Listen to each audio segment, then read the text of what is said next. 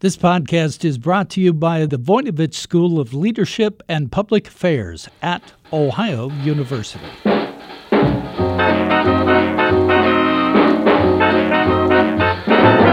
Hello, everyone, and welcome to Jazzed About Work, where we talk about everything that might have an impact on your career. I'm your host, Bev Jones. I'm an executive coach, and I'm the author of Find Your Happy at Work. Our topic today is overcoming the polarization that's everywhere in our society and that often can be a destructive, wasteful element in the workplace. Our guest is David Livermore. He's a social scientist and he is passionate about cultural intelligence and about how people from different cultures can bridge the gap and find ways to talk and work together. David has written an interesting and instructive book. It's called Digital, Diverse, and Divided How to Talk to Racists, Compete with Robots, and Overcome Polarization. David will describe what the term CQ is all about, and he will give us the details on a process that can help a working team to get past their differences and work together in solving problems. He'll share tips for moving beyond some of the big differences between us, like origin, race, gender, faith, and politics. And he'll talk about how people are really more alike than you may think. David, welcome to Jazzed About Work. I am so interested in the kind of work you've been doing with addressing polarization. But here at Jazzed About Work, we always like to know who is this person and what is their career like? And how did they reach this point where they're so passionate about something like overcoming polarization? So before we dig into your book digital diverse and divided could you tell us a little bit about why you got interested in how people are so divided and how your career brought you to the point where you are today Thanks, Beverly. So I really appreciate the opportunity to interact with you and, and your listeners. And yeah, as you know, the, the body of my work is predominantly focused on cultural intelligence, which then uh, I've applied to this area of polarization. Um, but for a long time, I, I didn't really share um, what kind of birthed in me this interest um, because it really stemmed from me being an aspiring missionary and uh, you know christian missions has sometimes been guilty of anything but cultural intelligence um, but in, in spite of that it really was in part what sparked my early interest in it even from you know the age as, as a young kid 10 11 years old i didn't end up pursuing that path but i was actively involved all throughout my career in just finding myself in being asked to engage in expanding the programs and organizations of which I was a part internationally. So, you know, specifically, I was helping a leadership development organization take their curriculum globally. And the more I was doing so, the more that um, our international partners were saying, you realize what you're teaching us is a very Western, or for that matter, very US model of leadership. And so that's what kind of sparked my initial interest in this journey toward cultural intelligence and then pursuing some academic research in it and then eventually really devoting my whole career to it. So that the rest, as they say, is history. All right. So, what is your definition of cultural intelligence or CQ? And how have you been pursuing it? What have you been looking at? And then how have you been taking that information and applying it in places where polarization is really a problem? What, what do you do with uh, the approach? Yeah, so we define cultural intelligence as the capability to work with anyone who's different than you. And the primary way that we applied it for several years was kind of in the way that I describe my own early career journey. That is helping people who are working internationally, whether that be business executives, you know, traveling overseas for short periods of time, or even people, you know, based in the US who are part of global teams virtually. Then, you know, as the diversity demands began to grow across the world, and particularly here in the US, cultural intelligence began to be applied quite a bit in the diversity, equity, and inclusion space. And really, over the last couple years, for myself as a citizen, as I started to increasingly watch the fact that it felt like no matter what the topic of conversation, it would end up in this polarizing debate. Um, that's what caused me to go, hey, actually, these same skills that we've been teaching people about how they work with international differences apply to people in our own neighborhoods, communities, sometimes even in our own extended families, but for sure the, the people that we encounter at work. Well, before we get into maybe some techniques, some um, ways to bridge the gap, talk a little bit, if you would, and the way you did in your book about how people are not really as different as it sometimes feels. Sometimes it feels like we're worlds apart, but uh, what you pointed out in the start of your book is that in many ways people are alike. So how is that? Yeah, thanks, Bev. It's it's a interesting tension that I faced in doing the research for the book and then writing it because in my field as a social scientist, we kind of scoff at anything that focuses on similarities. You know, it's all about yeah, but the real interesting thing is let's let's look at the differences. And uh, so yeah, part of when I was researching this, I, I was coming across more and more people who do it well, who were talking about these ideas of yeah, but I, but I prefer to see my polar opposite as my my fellow human being, which can sound like such an artificial platitude, but actually you know, it's rooted, as, as you know, from us having interacted about the book, it's rooted in uh, the research from the Human Genome Project that came out uh, at the turn of the century, turn of the millennium, where it was found that 99.9% of our DNA is the same. And that doesn't dismiss the importance of talking about our differences according to gender or ideological differences or race or ethnicity. But I, I began to see, and the research bared out, that if we start with, hey, first and foremost, we are fellow human beings and we need to find our shared bond then there. And that doesn't mean that we then just take what some called years ago as the colorblind approach of oh i don't even see color. No of, of, course we do. We do lean into the difference but we're doing so having started from seeing what we have in common rather than starting with what divides us one of the things i like is when you described how um, there's some things that uh, are the same in all kinds of culture in some degree like mm. we hmm. all like food and it's not just food the way animals eat food there's there's a emotion and connectivity with other people and things around food, or how humans sort of have innate fear of snakes, which I do, and I often am at a country house where there are snakes. But those kinds of um, uh, themes that are just part of every culture, that's one way we can connect, isn't it? Just noticing those kind of uh, similarities.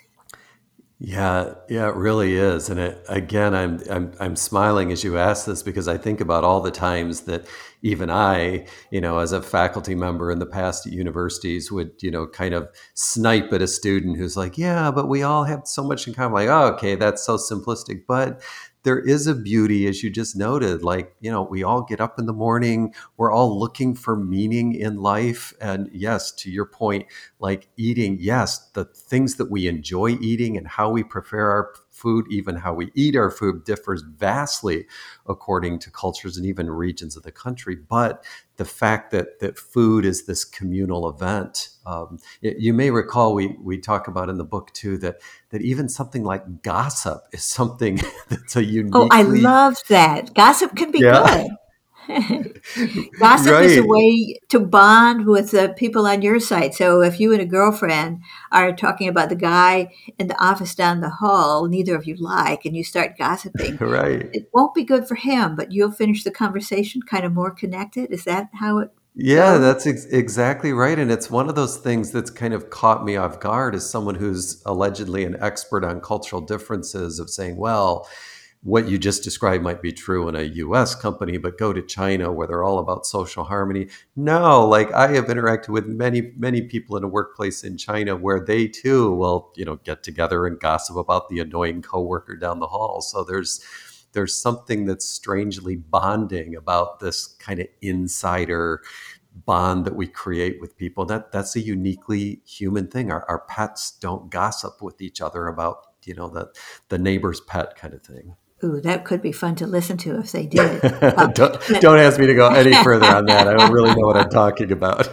but but anyway, let's let's start with the focus. I know we're going to touch upon uh, themes related to polarization, which are much bigger than the workplace itself. But this is a career focused podcast. So, what um, I was impressed by is how you explained in a simple way that when you're different from somebody in the workplace, and different doesn't have to be um, uh, like race and gender and those kind of things. In a, in a workplace, different could be that you are the marketer and you want to sell, but that person over there is engaged in production and they don't want you to sell more than they can produce. That there can be those kind of gaps.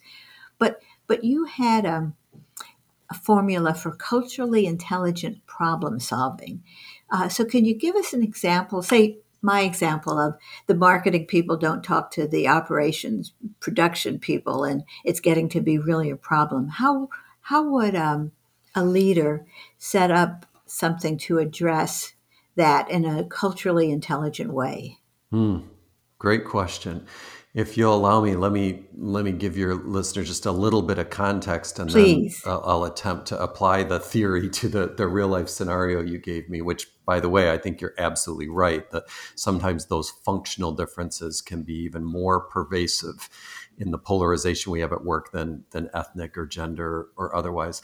Um, what I was going to say is the interesting thing about the work context, where I know is so much of your expertise in, in looking at jazzed about work and that is on the one hand, work is the place where we most likely experience the abundance of diversity because for most of us, we don't get to choose who we work with. You know, whereas in our personal lives, well, if you annoy me, I'm just going to stop hanging out with you, or I'm going to cancel my participation at the family gathering, etc. Work, I've still got to show up at work, so that makes it more challenging. On the other hand, to the very point that you mentioned, what we know from the model and the research is that problem solving is actually one of the best tools to overcome polarization. And so, um, in, in the work setting, to kind of apply our model to it, we know that cultural intelligence, from our 20 years of research on it, has four different capabilities. So, anyone who's a culturally intelligent leader has high drive, knowledge, strategy, and action. And so, if we apply that to your scenario,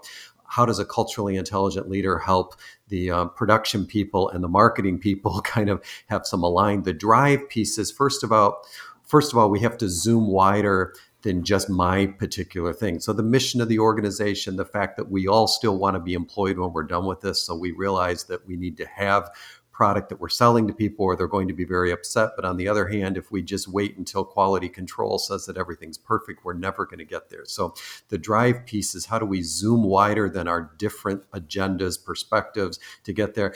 Then the knowledge piece, like traditionally, this would have been hey beverly if you're heading to go do work in germany i would say what's the knowledge you need to have about working with your your german counterparts? In the scenario you gave me it would be to say okay how do you as marketers actually take on the perspective of the people in production and understand they're not just trying to be difficult they're literally saying with supply chain issues or whatever else it might be that we're not going to be able to have it vice versa production people could you actually do some perspective taking and really realizing that the marketers are being evaluated based upon their ability to actually get people to purchase this and do it. So we kind of zoom back in there on that second piece on what are the different perspectives. The third capability, the, the strategy piece, again, internationally, I would say, well, you know, I'm an American, I'm working with a German counterpart. What's the strategy I'm going to use to actually do that? In the scenario you gave, it's okay, this is nice and all. I've appreciated you both had different perspectives, but we still have a business to run here. We kind of go back to that shared um, drive and figure out what is an actual plan. And maybe I can inter- inter- interject here briefly um, a real scenario that is quite akin to the one that you gave me, but Good. with a little bit of differences. Um, that is to say, one of my leading partners that I work with in Singapore, and I have very different approaches to the speed at which we want to do things and the level of perfection we think things should be at before we roll it out. So, you know, I tend to be fast. You know, who cares if it's not perfect? I mean, you know, I'm not going to just throw out something that's garbage, but let's just get it out there and try it, etc., and do a couple drafts. I mean, my partner in Singapore would be such that 20 drafts would just be the very beginning, and after 50, we may scrap the whole thing. And so we have to some the strategy pieces somehow we both are going to have to give a little because it's not going to work for us to, to feel like we both had a part in it if we go with my one or two drafts or with her 50 drafts. So, you know, can we compromise and somehow find a strategy in between? Last piece I'd say to it, um, my, my long response to your question, as you can tell, you've tapped into the area that I get pretty uh-huh. passionate about the CQ action, it really, I love the way you framed the question, Bev. It really comes down to now I have to figure out can I implement the strategy? And that requires leadership and resources that allow me to do that. You know, is, is leadership saying, okay, production, you have to be able to produce more of these. Well, how? Like, how, how are you going to help me resolve the supply chain issue, et cetera? So to, to get out of the weeds back to kind of the big picture of where you started on it, it, it sounds relatively simple, but actually a shared problem has this really important um, value we know from the research in allowing us to unify around it and say, okay, together, our differences can actually be an asset to solving that problem rather than being a barrier for actually getting the problem addressed and solved. There is something incredibly powerful about solving a problem with somebody else. And mm. I know folks who do, say, team building consultants who do um, like maybe a two day retreat in which you have you broken into um, teams and a team is people from all different parts of the organization and uh, you have to um, it might be doing something silly like uh, creating um, uh, a fence or a, a, robot or something like that. You have to work together, and it, working on solving a problem together seems to be very bonding. So that's kind of an, an essential takeaway, I think, from your book that finding a way to problem solve, on, and you both have to want the solution. You both have to be committed to getting it. But that in itself feels like a pretty important takeaway from your book. I mean, uh, you you have a real knack for rising above the several chapters to get what is the key piece. Uh, absolutely, and it's it's actually I think um, what's troubling to me about a lot of the trajectory of of the DEI conversation. I, I, say that understanding, and perhaps we'll even get into it. You know, yeah. people may be suspect of why should we be listening to this white guy talk about his concerns about. But what, I, I'm absolutely an ally in the conversation, trying to be part of it. But if we only focus on making people aware of unconscious bias or aware of historical systemic racism and whatever one might think about it there's reason why it's not having a whole lot of impact because we actually have to work together to solve a problem that we both jointly care about. And if you know if i haven't triggered your listeners with that one if we wade over into politics i mean i think it's the frustration that many of us have with our politicians. Like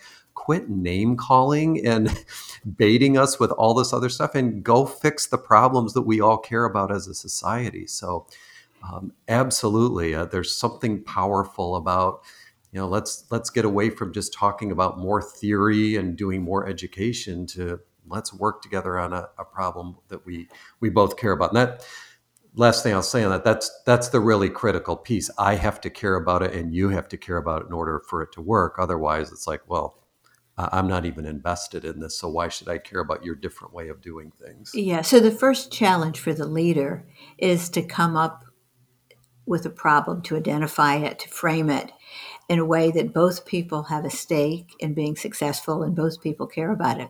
Well, I started with a simple kind of example in the workplace, the you know the functional differences between marketing and production or things like that. But the same technique seems to be what actually does work when we're talking about these much bigger divides. You um, decide. You, I, I like the way you describe these big divides. I think your term was figured worlds. They're uh, five figured worlds. That's hard to say. Uh, five figured worlds that shape us. Um, would you talk about what you mean by worlds that are figured and how um, those are so big, not just in the workplace, but around the world, and, and how we have to find some ways to move past them. Yeah, so we're, we're all part of several figured worlds, and these are just basically the social groups of which we're part. It's not that different from the idea of saying we're all part of different cultures, but I find the minute you say cultures, people immediately think nationality or ethnicity, and that, of course, is included in it. But you know, the, the most obvious example that most of us have of figured worlds are the families that we grew up in, where we figured out how the world works, which is kind of the idea behind the concept of, of figured world. Yeah, the, the five that I chose to talk about in the book um, are the ones that I think are creating the most polarization in the workplace. And we don't need to go through all of them, but I'll just mention briefly place, like your nationality, uh, race, of course. I don't need to explain to people why today, uh, particularly in the US workplace, race has become a divisive issue to talk about, yet important one, gender, um, faith, and politics. And to to just use one example to kind of come back to your question, like why these figured worlds and how do they play a part in dividing us? Let's just talk place for a moment. And Bev, I, th- I think you're in Ohio, is that right? Uh, well, WOUB is in Ohio. I'm physically today sitting in Washington, D.C. Oh, okay. So it, those are two very different places, I would argue. They are. They are. There is a cultural gap sometimes. Yeah, and I, I, I asked that. Forgive me for my assumption, but uh, I recently moved from Michigan, though I'm originally from the East Coast, and my parents were Canadian, but I I now live on the West Coast, and so I, I often talk about, as I've even done in our conversation, about the differences between China or Germany and the U.S. and how profoundly that shapes your identity and your figured world. But to your point, you know, you're only talking a few hours apart between Ohio and DC, and yet you know sometimes feels like you should have to have a passport to travel from one to the other and i definitely have found that moving from michigan to california where the people in michigan other than being envious of the weather are like why in the world are you moving there you know are yeah, we trying to yeah. get that state to to be removed and vice versa. You know here there's just an assumption of oh you must be so glad to be out of the midwest. It's just kind of this interesting like before i even said anything about whether it's my politics or my values or priorities there are these assumptions. So that that's what i get into um, as it relates to place and figured world. Really it comes down to for me I, i'm sure something you've dealt with a lot in, in your work with workplace development of just trust. Who I trust is largely rooted in where are they from you know do they seem trustworthy? Do they respond to me in a way that seems polite and kind or um, credible etc so these are the kinds of things that can feel very theoretical but then suddenly in the workplace you hear that you have a new colleague who's coming from a region that you're like what? Really? They hired someone from there? And it may not really tell you anything about that individual other than the zip code that currently describes where they're living. Well, there are huge divides along all of these kind of lines, and, and you alluded to it um, that uh, you had some qualms about publishing this book, looking at ways to address, say, race, um, and you kind of feel awkward as a white guy. Uh, but I, I think I share your what I think is your conviction that everybody has a role to play when it comes to equity. And it is one of the most important things uh, for a leader to be able to embrace um, and, and work with, and uh, having um, ways to at least try to bring, bring people together. It, it just feels like um, it's something we all have to do. Is is that you described yourself as an ally? Is that how you feel about it? Yeah, it absolutely is, Bev. And I, I appreciate the question because I think it it needs to be. I don't consider this to be a DEI book, but when you're dealing with issues of race and gender, it obviously comes up in a lot of DEI related conversations.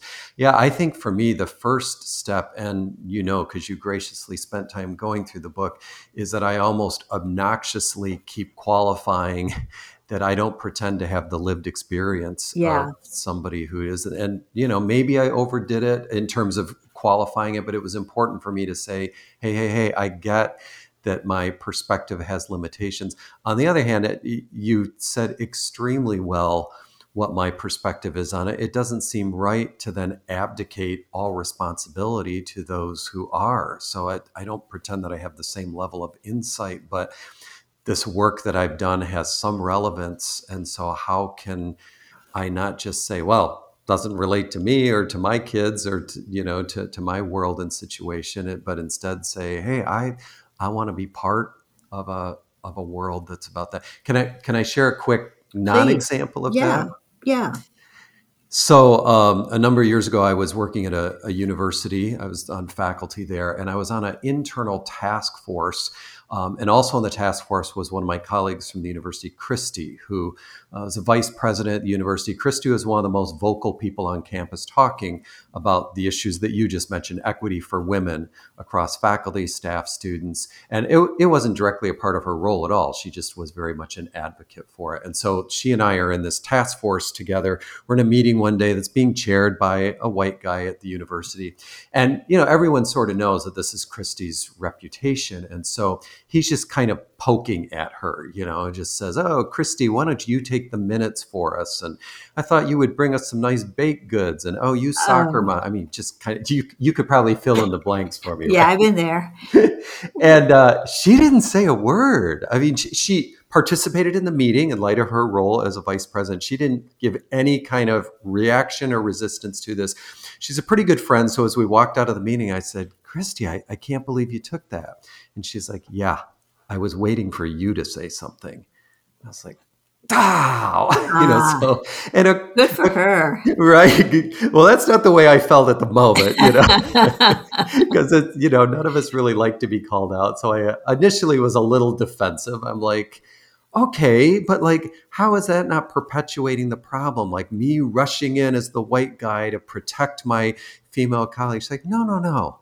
I didn't need you to stand up for me. I needed you to stand up for you because I know you care deeply about these issues. And it would have meant a whole lot more if you, as white male to white male, had said, knock it off. I don't want to be part of a university that banters about these kinds of things. So, that said, that along with myriad other mistakes along the way are part of what I've thought through in terms of what's it look like for me to be an ally. I get it wrong many times, but I, I think one of the mistakes that people like me can make is say, well, forget it. I'm never going to try again. And instead to go, no, I just need to do it a little bit better next time and hopefully um, find myself being a, an effective ally.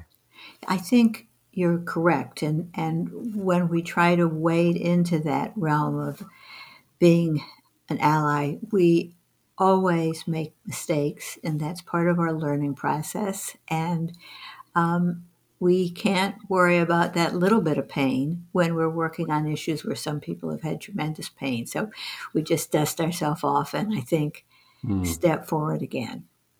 Yeah, and I often think, okay, for the number of times that someone might say, "Whoa, that was racist of you, Dave," you know, that's few and far between to the number of times that my colleagues of color might be experiencing a racist, you know, comment, um, or you know, female colleagues something sexist. So, you know, I just try to put on my big boy pants and go, even if they didn't understand my intent, if it had a negative impact, I need to listen to that and not try and defend it away. I agree with you. Well, now let's get back to the general idea of bridging whether it's uh, functional groups in the workplace or people in your neighborhood or whatever it is. I, I'm guessing that we have listeners out there who've been listening to you and now feel um, inspired to build some kind of bridge in some kind of situation um, in there, whether it's their job or their church or whatever. So let's say we have somebody out there they want to do something today. They have a problem they have to deal with today. They don't have your book. How would you suggest, you know, if, if uh, somebody came to you and say, "Oh, I'm really having trouble commuting with this other group," how would you suggest they get started? If just want to do something today to make things a little bit better. Yeah. And it's, offer two things. The one is going to sound so simplistic that the skeptics might roll their eyes, but I'll share it anyway.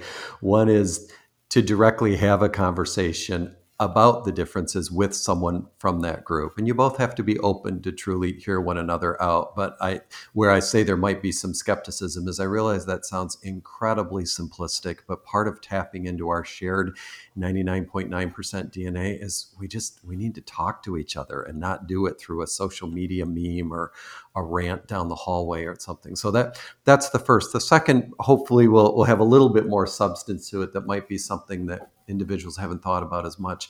Uh, there's a lot of uh, our research that's found that perspective taking is something that really helps to mitigate the difference. And so perspective taking would be somewhat similar to empathy, but we all do perspective taking all the time. You know, we we buy a gift for our child and we think about what's a gift that they would enjoy, not what's a gift that I would enjoy. And so when we're dealing with people who are different from us in the workplace, perspective taking is how do I as objectively as possible see this issue through their eyes not in some pejorative negative sheeple kind of you know demoralizing kind of viewpoint but if i could just objectively see it as they do what might that look like? And then hopefully if if someone does agree to actually sit down with you compare one another's perceived perspectives of the other person's viewpoint. And my hope is if if Bev is really polar opposite to me on some kind of group that I'm trying to deal with, that I've thought through, how does Bev see this? And I sit down with you and I say, okay, Bev, let me see if I can say this from your perspective. If if I've succeeded in an ideal way, what you will say back to me is, wow, I, I couldn't have said that better myself. That's exactly what I think. And if you don't, I keep working on it until you get there. And there's these relatively simple things of just have a conversation and then engage in perspective taking with each other. And hopefully you would do the same with me and say, okay, now, Dave, what I think you your view is X, Y, Z. Um, and then that kind of moves us back to this whole idea. Then how do we use that to share some kind of common problem that we both care about? So call somebody up that that views you know politics or critical race theory or you know abortion or whatever the hot topic is of the day call somebody up who you know has a very different view on you and see if you can actually engage in a civil kind of conversation. Um, not that you're trying to convince each other as much as genuinely understand how they see it. And i think um, i that's a really good advice but sometimes finding a small application mm. rather than like the huge picture. Sometimes focusing on something specific that is I easy like to that. see is is a good way to start a conversation. Well, this has been a great conversation, David. I can't believe our half hour has just flown by like this. So, um, thank you so much for being here today. And again, the book is Digital diverse, and divided, how to talk to racists, compete with robots, and overcome polarization. It's a wonderful book for people who want to actually do something about bridging some of the gaps that we see in our social life all around us. So thank you, David. Thank you so much, Beverly. Today, we've been talking with David Livermore about cultural intelligence and ways you can build bridges, and connect with people who aren't like you. This podcast is produced by WOUB Public Media. Adam Rich is our audio engineer. I'm your host, Beverly Jones, author of Find Your Happy at Work. Today's tip is that the people around you may be more like you than you realize. Taking a few minutes for small talk can be an easy way to start spotting your similarities. Thanks for listening to Jazzed About Work, and if you enjoy our show, please give us a good rating and please come back soon.